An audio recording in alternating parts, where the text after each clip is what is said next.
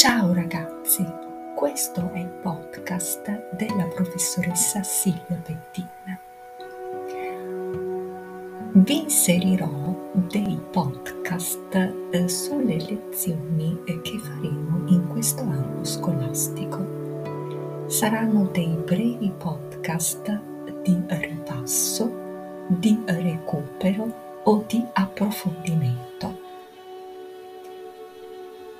mi raccomando, attenzione ai miei podcast. Alla prossima.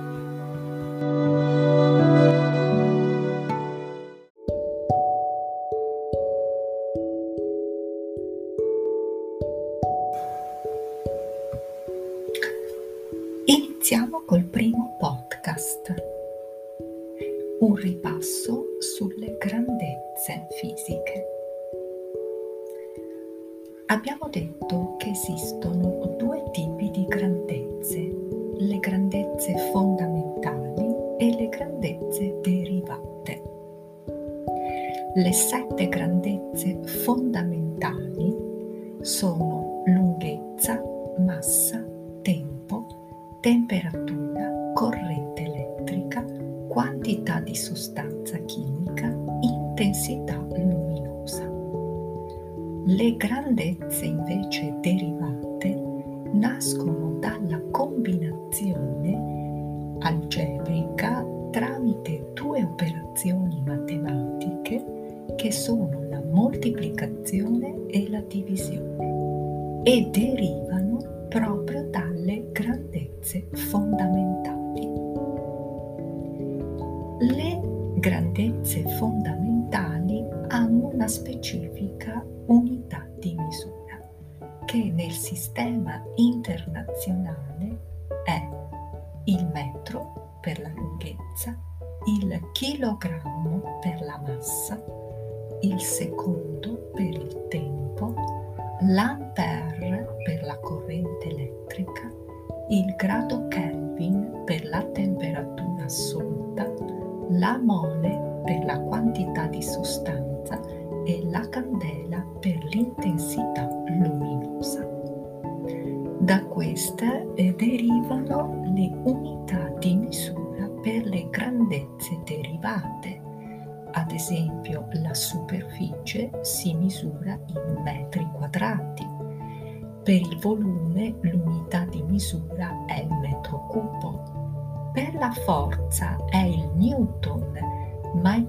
newton a sua volta deriva da grandezze che sono la massa e quindi l'unità di misura il chilogrammo e l'accelerazione, la cui unità di misura è massa fratto seconda al quadrato.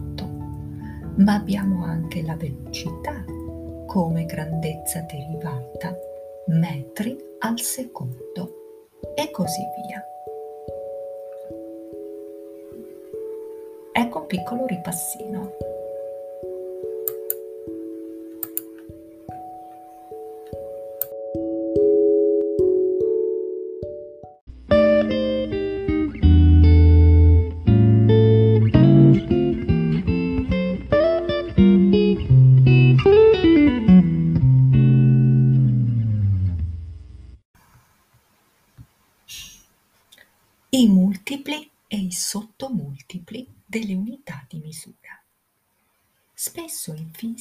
In chimica si usano dei multipli e sottomultipli e i relativi prefissi.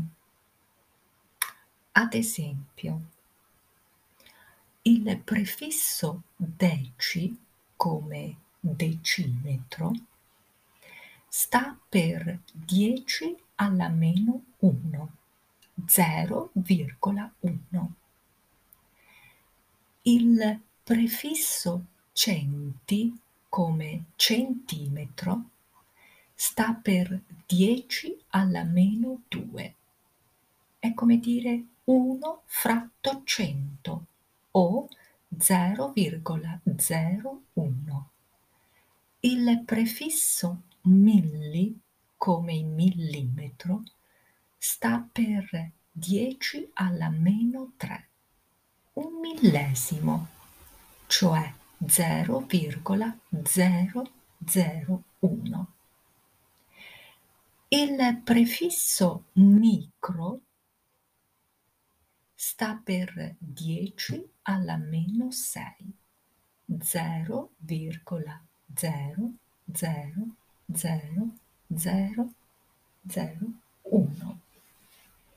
Il prefisso nano sta per 10 alla meno 9.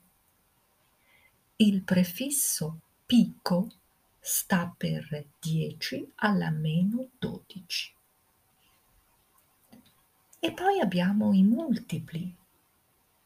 Il prefisso deca come decametro sta per 10 alla 1, cioè 10. Infatti un decametro è 10 metri. Il prefisso etto come un etto, un ettogrammo, sta per 100 grammi e quindi 10 alla seconda. Il prefisso chilo come chilogrammo, cioè mille grammi, corrisponde a 10 alla terza. Il prefisso mega sta per 10 alla sesta e il prefisso giga sta per 10 alla nona. Al prossimo podcast.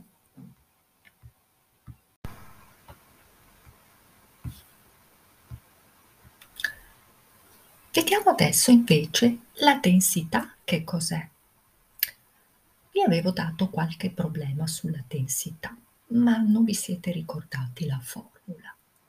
La densità è un rapporto tra la massa e il volume dell'oggetto, del corpo. La densità è una proprietà della materia. Quindi nel sistema internazionale l'unità di misura della densità è chilogrammo fratto metro cubo. Vi ricordo il chilogrammo è l'unità di misura della massa, il metro cubo invece è l'unità di misura del volume che è una grandezza derivata. Ecco a voi la differenza e che cos'è la densità. Al prossimo podcast.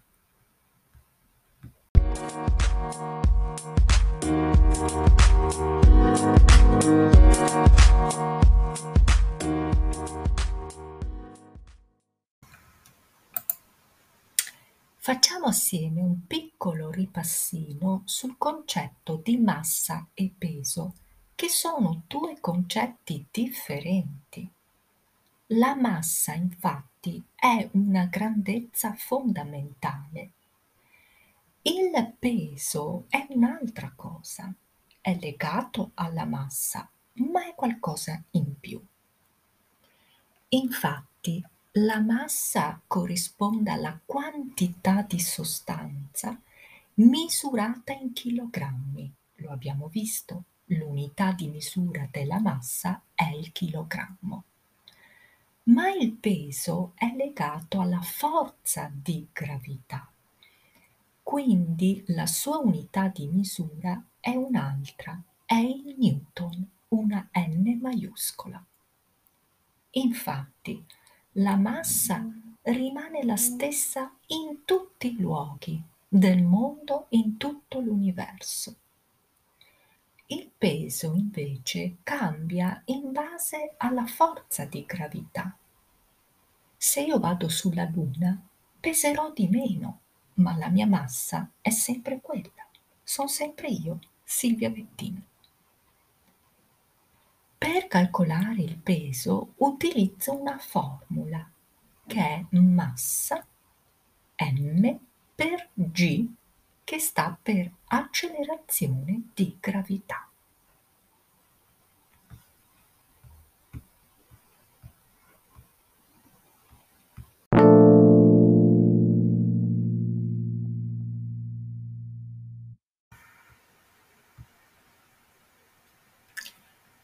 Vediamo assieme la notazione scientifica o detta anche esponenziale di un numero.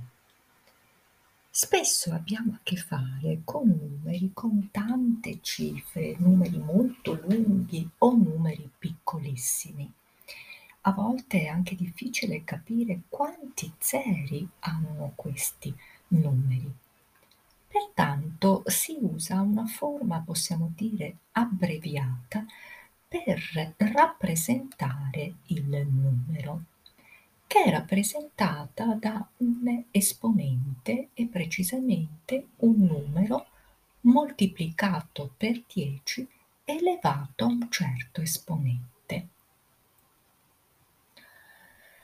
Ad esempio, possiamo avere un numero scritto così 4,9 per 10 alla quinta. In questo caso qui è un esempio di notazione scientifica o notazione esponenziale. Se io invece vedo scritto un numero, ad esempio 6,80, 0,9, numeri, questi numeri non sono in notazione scientifica o esponenziale.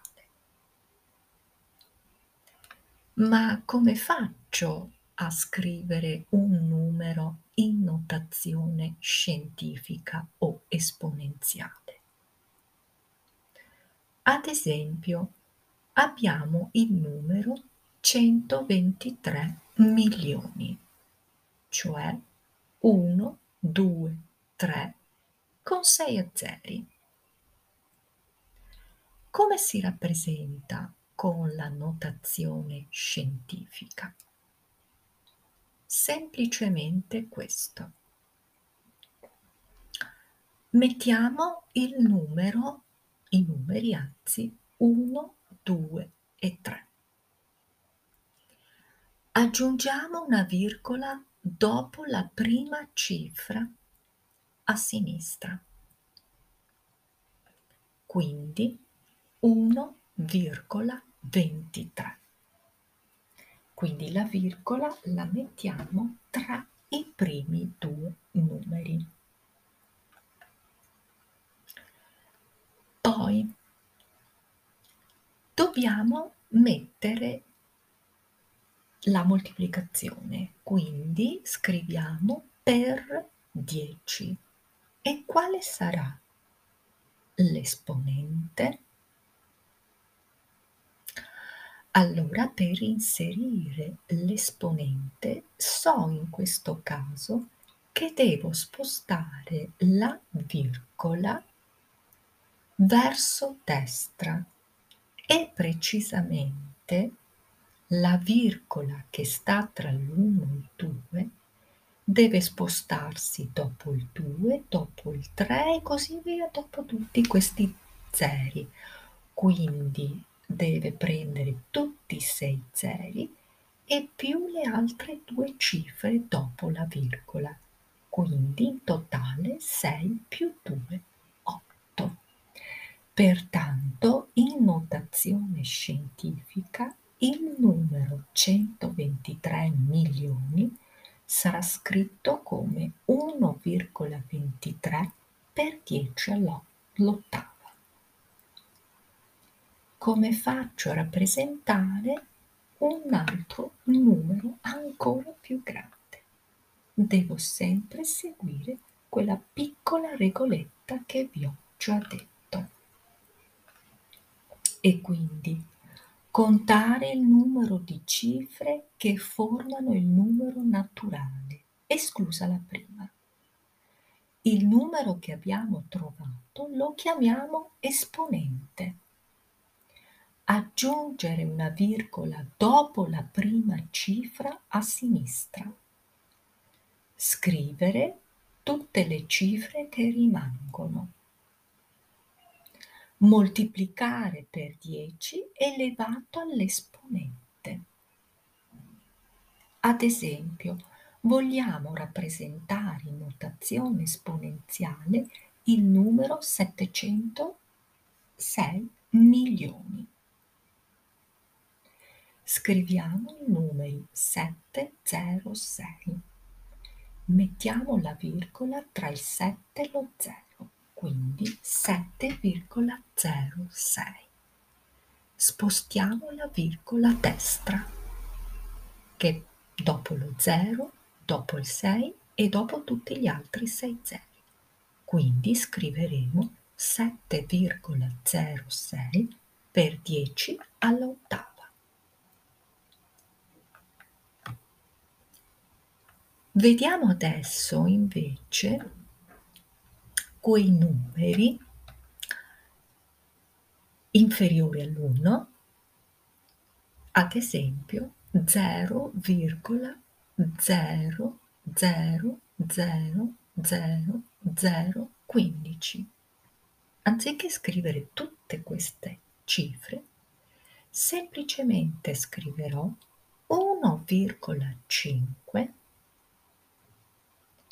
per 10 alla bisogna semplicemente contare il numero di cifre dalla virgola di partenza fino al punto in cui andremo ad inserire la nuova virgola. In questo caso ci sposteremo di 6 posti, pertanto sarà 1,5 per 10 alla meno 6 voglio rappresentare il numero 0,00012. Scriverò 1, 2, metterò la virgola tra l'1 e il 2, quindi 1,2. La virgola si sposterà verso sinistra questa volta. Per quante sarà l'esponente? Sarà 4 quindi 1,2 per 10 alla meno 4. Al prossimo podcast. Buongiorno ragazzi, ripassiamo assieme le unità di misura in astronomia. Abbiamo visto l'unità astronomica che è un'unità di misura che viene usata per le distanze all'interno del sistema solare. Una unità astronomica corrisponde circa alla distanza media tra la Terra e il Sole e precisamente circa 150 milioni di chilometri abbiamo visto che l'orbita della Terra è un'ellisse e il Sole occupa uno dei due fuochi. Pertanto la Terra si trova in un certo periodo dell'anno più vicina al Sole e quindi al perielio o più lontana dal Sole e quindi alla Fede. Il perielio ha una distanza di 147 milioni di chilometri, l'afelio di 152 milioni di chilometri. La distanza media tra questi due valori corrisponde a una unità astronomica.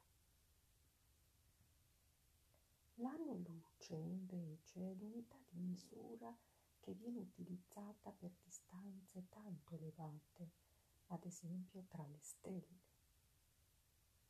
Un anno luce corrisponde alla distanza percorsa dalla luce in un anno alla velocità di 300.000 km al secondo e quindi ha circa un valore pari a 9.500 miliardi di chilometri. Ci sono anche altre unità di misura, ad esempio il parsec, il parsec corrisponde a circa 3,26 anni luce. Anche questa unità di misura viene utilizzata per distanza a livello stellare. Al prossimo podcast.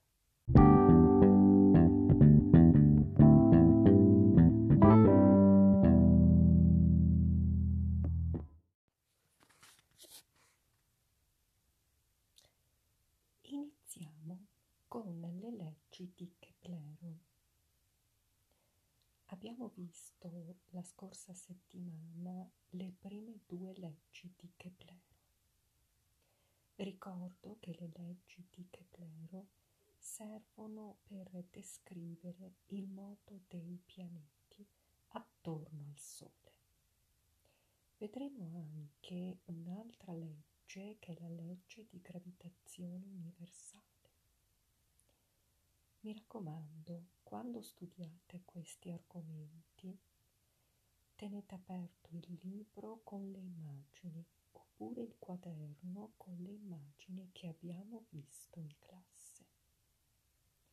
Iniziamo con la prima legge di Keplero.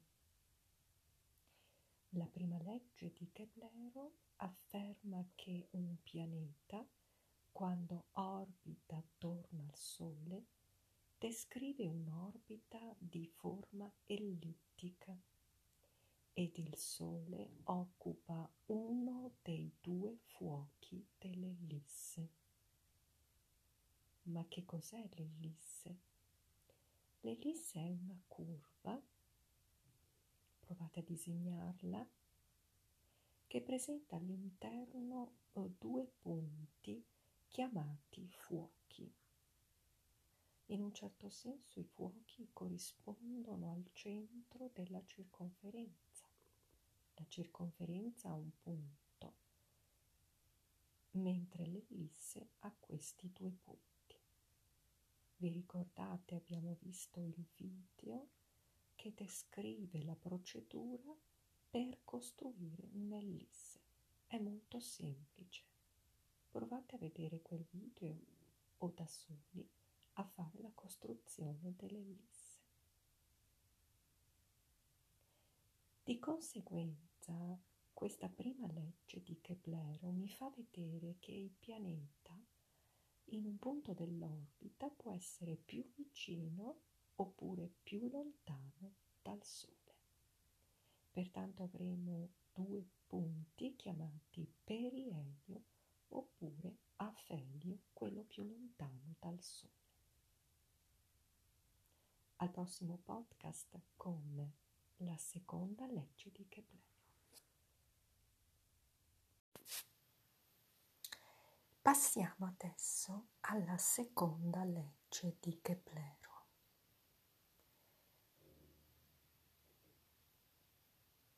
Prima di passare a questa legge, prendete il vostro quaderno, una matita iniziate a disegnare un'ellisse. Segnate i due fuochi. Posizionate in uno dei due fuochi il Sole e il pianeta sull'orbita. Lo avete fatto? Adesso unite il fuoco dove c'è il sole al pianeta. Ottenete un segmento che è chiamato raggio vettore. La seconda legge di Keplero afferma che il raggio vettore descrive aree uguali nello stesso tempo. Ma quali sono queste aree? Quando il pianeta si muove attorno al Sole, si muove anche il raggio vettore e quindi questo segmento copre delle superfici che hanno una certa area. Vi ricordate quando abbiamo disegnato vi ho fatto vedere due aree colorate in modo diverso che assomigliano a dei triangoli.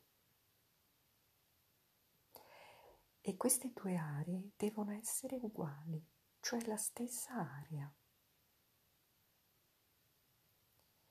Il pianeta, quando percorre queste due aree, percorre due pezzi dell'orbita. E vedete che l'area al perielio ha un'orbita, anzi un pezzo di curva maggiore, cioè di lunghezza maggiore, rispetto al pezzo di curva che c'è nell'area vicina all'affelio. Quindi, se questi due pezzi di curva devono essere percorsi nello stesso tempo, è ovvio che al perielio, visto che il pezzo di orbita è più lungo, il pianeta sarà più veloce, mentre all'affelio, visto che il pezzo di orbita è più corto, il pianeta sarà più lento. Questa è la seconda legge di Kepler.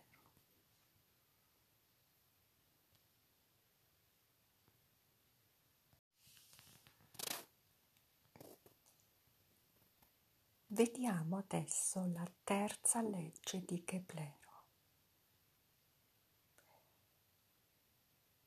La vedremo bene in classe, ma ve ne anticipo il contenuto. La terza legge di Keplero afferma che il periodo di rivoluzione è direttamente proporzionale alla distanza del pianeta dal Sole, o meglio, questa è una formulazione molto semplice. La formulazione un po' più complicata mi dice che il quadrato del periodo di rivoluzione è direttamente proporzionale al cubo del semiasse maggiore dell'orbita. Ma cosa vuol dire questa relazione? Questa legge mi dice semplicemente che il periodo di rivoluzione del pianeta aumenta al crescere della distanza del pianeta dal Sole. Quindi più il pianeta è lontano dal Sole, più tempo impiega per fare un giro completo attorno al Sole. Il periodo di rivoluzione, ad esempio, della Terra attorno al Sole è, come sapete, un anno. Al prossimo podcast. Buon lavoro ragazzi.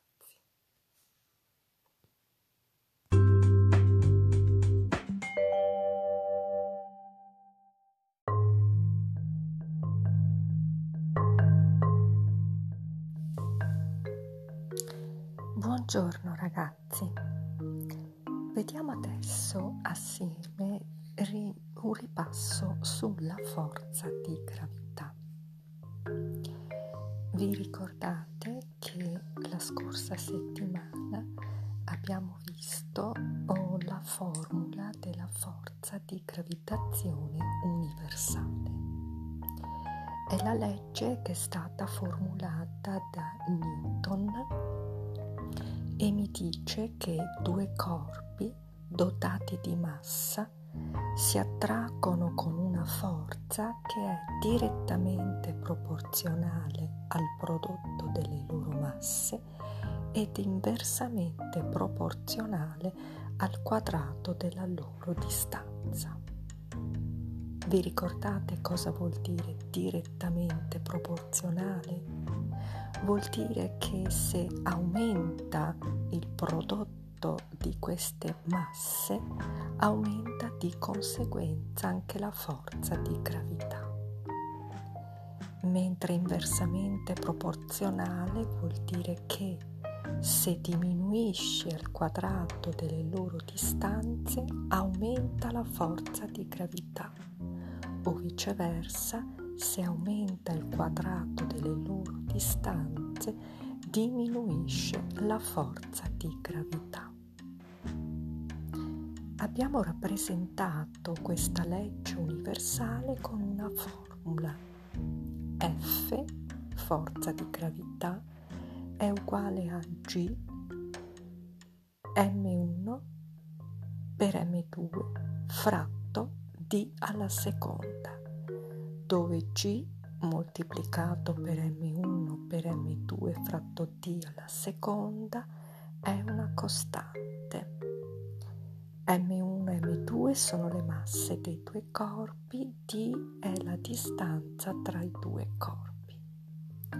La costante è nel sistema internazionale pari a 6,67 per 10 alla meno 11. È universale perché il suo valore non cambia, è universale. La forza di gravità ha una importanza molto ampia in tanti contesti il moto dei pianeti è sì regolato dalle leggi di Keplero che abbiamo visto, ma è grazie alla forza di gravità che la Terra riesce ad orbitare attorno al Sole. Abbiamo visto che la forza di gravità mantiene l'uomo sulla superficie della Terra proprio perché è attirato dalla forza di gravità della Terra. La forza di gravità ha un ruolo importante nella formazione delle maree. Abbiamo parlato, se vi ricordate, della forza peso, che dipende proprio dalla gravità. Bene ragazzi, al prossimo podcast.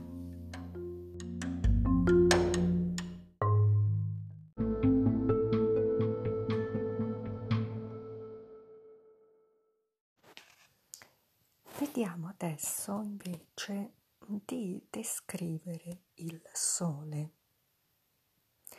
Abbiamo visto che il sistema solare è costituito dal Sole, dai pianeti e da altri corpi minori. Ma partiamo dal Sole. Abbiamo visto alcune immagini, se vi ricordate, del Sole ottenute con filtri diversi, cioè sono state filtrate e determinate onde luminose. Pertanto, tramite questi filtri è possibile vedere il Sole nel dettaglio, ad esempio osservare la presenza delle macchie solari. Il Sole è una stella, è formata da due gas principali che sono l'idrogeno e l'elio. All'interno del Sole avvengono delle reazioni di fusione nucleare.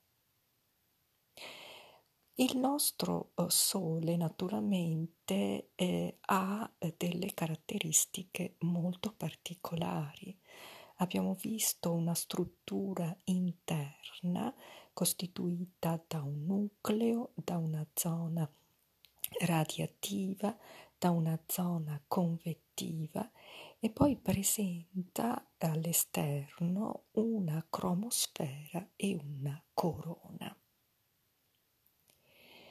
Galileo naturalmente eh, fu il primo ad osservare le caratteristiche eh, del Sole utilizzò uno strumento, l'elioscopio. Questo strumento eh, naturalmente consentiva allo scienziato eh, di studiare anche abbastanza nel dettaglio il Sole, o meglio, grazie all'elioscopio, Galileo riuscì ad osservare la presenza delle macchie solari. All'epoca eh, si riteneva eh, il Sole eh, quasi un'entità perfetta e quindi eh, quando Galileo mise in evidenza queste macchie eh, molti naturalmente eh, dissero che non era possibile perché il Sole è una sfera perfetta, non può avere macchie. Molto probabilmente sono dei piccoli pianeti che creano delle ombre sul Sole ma in realtà eh, Galileo evidenziò che queste erano proprio delle caratteristiche della superficie del Sole.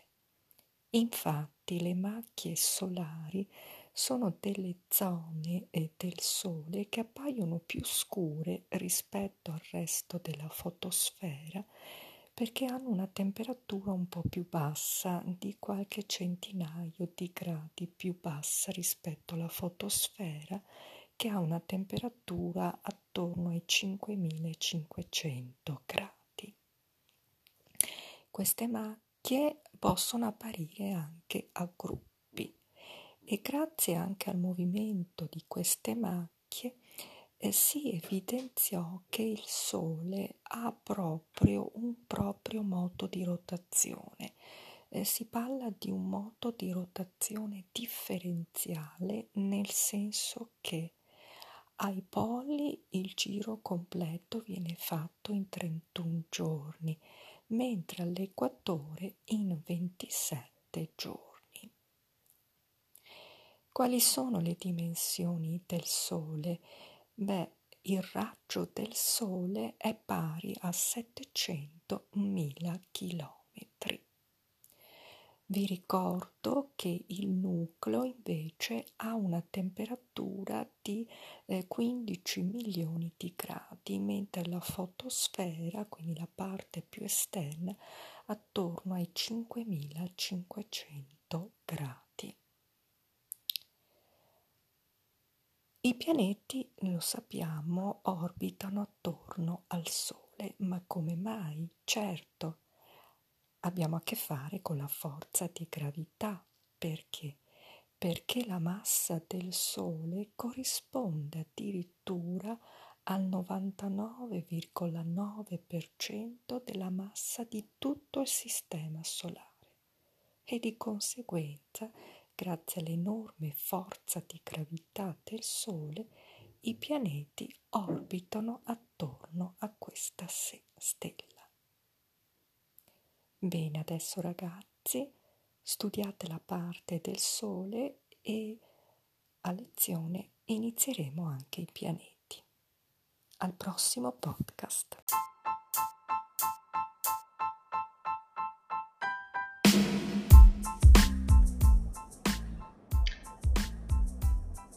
La forma della Terra. La forma geometrica che descrive il nostro pianeta è chiamata ellissoide. Ha a che fare in un certo senso con l'ellisse, ma è una figura solida, mentre l'ellisse è una figura piana.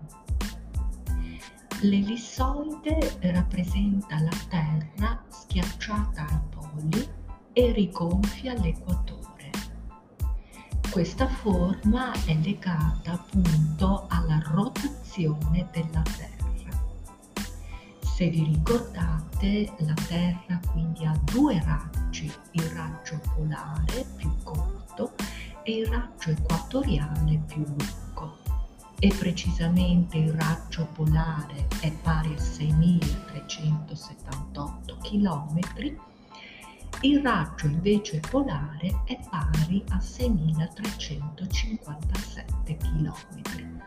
Quindi il raggio equatoriale è più lungo di circa 21 km rispetto a quello polare.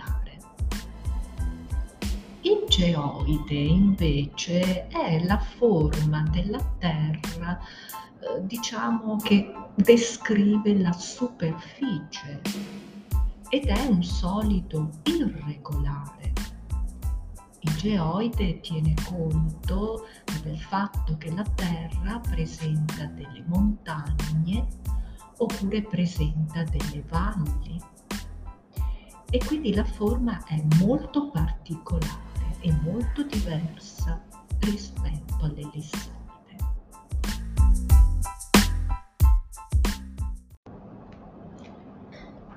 Iniziamo a ripassare assieme il moto di rotazione della Terra.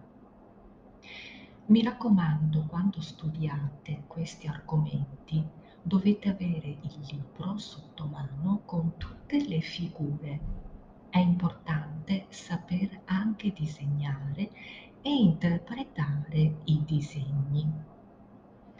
Il modo di rotazione è il modo che la Terra compie attorno all'asse terrestre in un periodo che noi chiamiamo giorno, suddiviso in dì e notte. Abbiamo visto che l'asse della Terra è inclinato di 23 gradi e 27 primi rispetto ad un asse perpendicolare al piano dell'orbita. Perpendicolare vuol dire che forma un angolo di 90 gradi. Oppure possiamo dire che l'asse forma col piano dell'orbita della Terra un angolo di 66 gradi e 33 primi. Che cos'è il piano dell'orbita? Beh, è il piano dove la Terra ruota attorno al Sole. Vi, vi ricordate la forma ellittica dell'orbita della Terra? Proprio quello.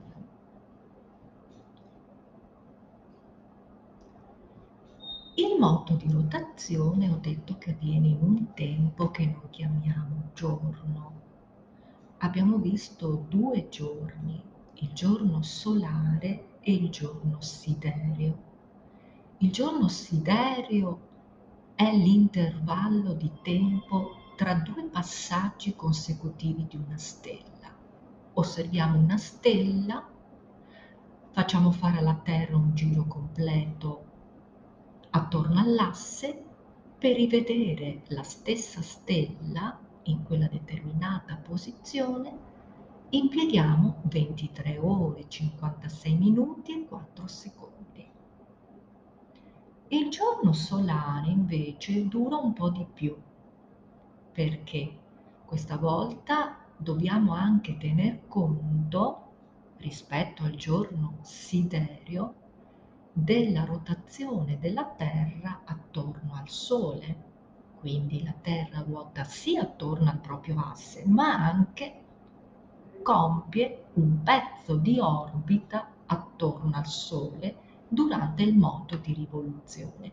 Quindi per vedere il Sole nella stessa posizione iniziale è come se la Terra debba compiere un supplemento di rotazione pari a quei pochi minuti in più per arrivare alle 24 al prossimo podcast.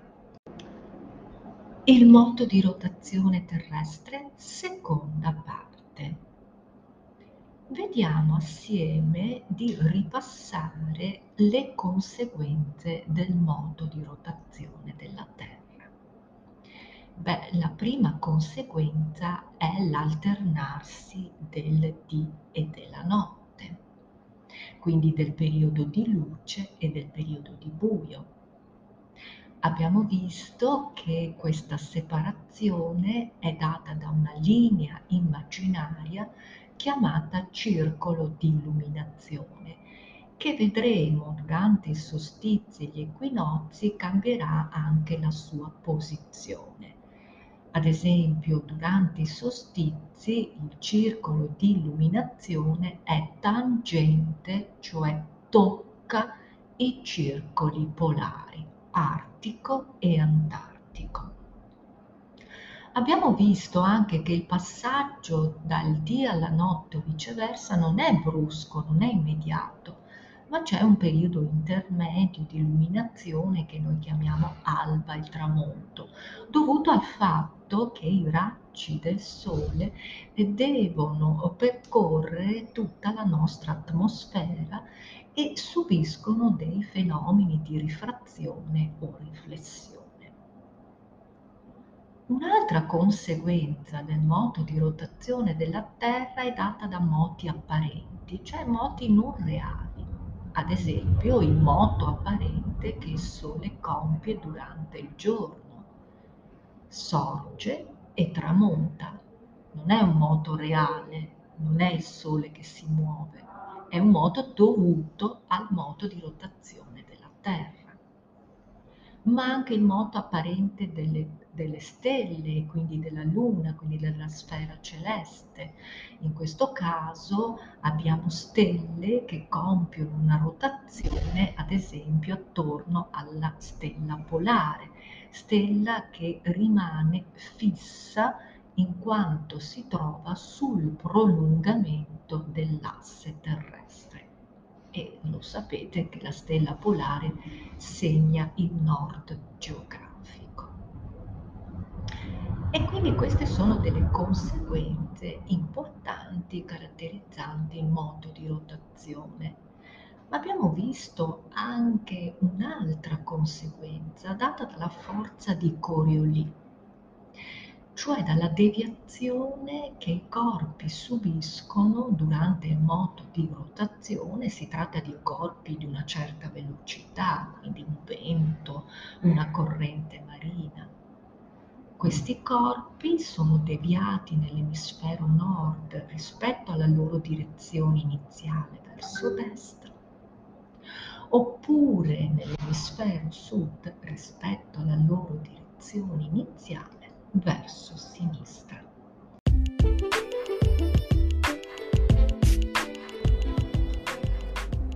Forza centrifuga, forza di gravità. Abbiamo visto che la rotazione della Terra produce una forza centrifuga. È una forza che in un certo senso contraria alla forza di attrazione centrifuga, cioè fuga dal centro. La forza centrifuga infatti determina anche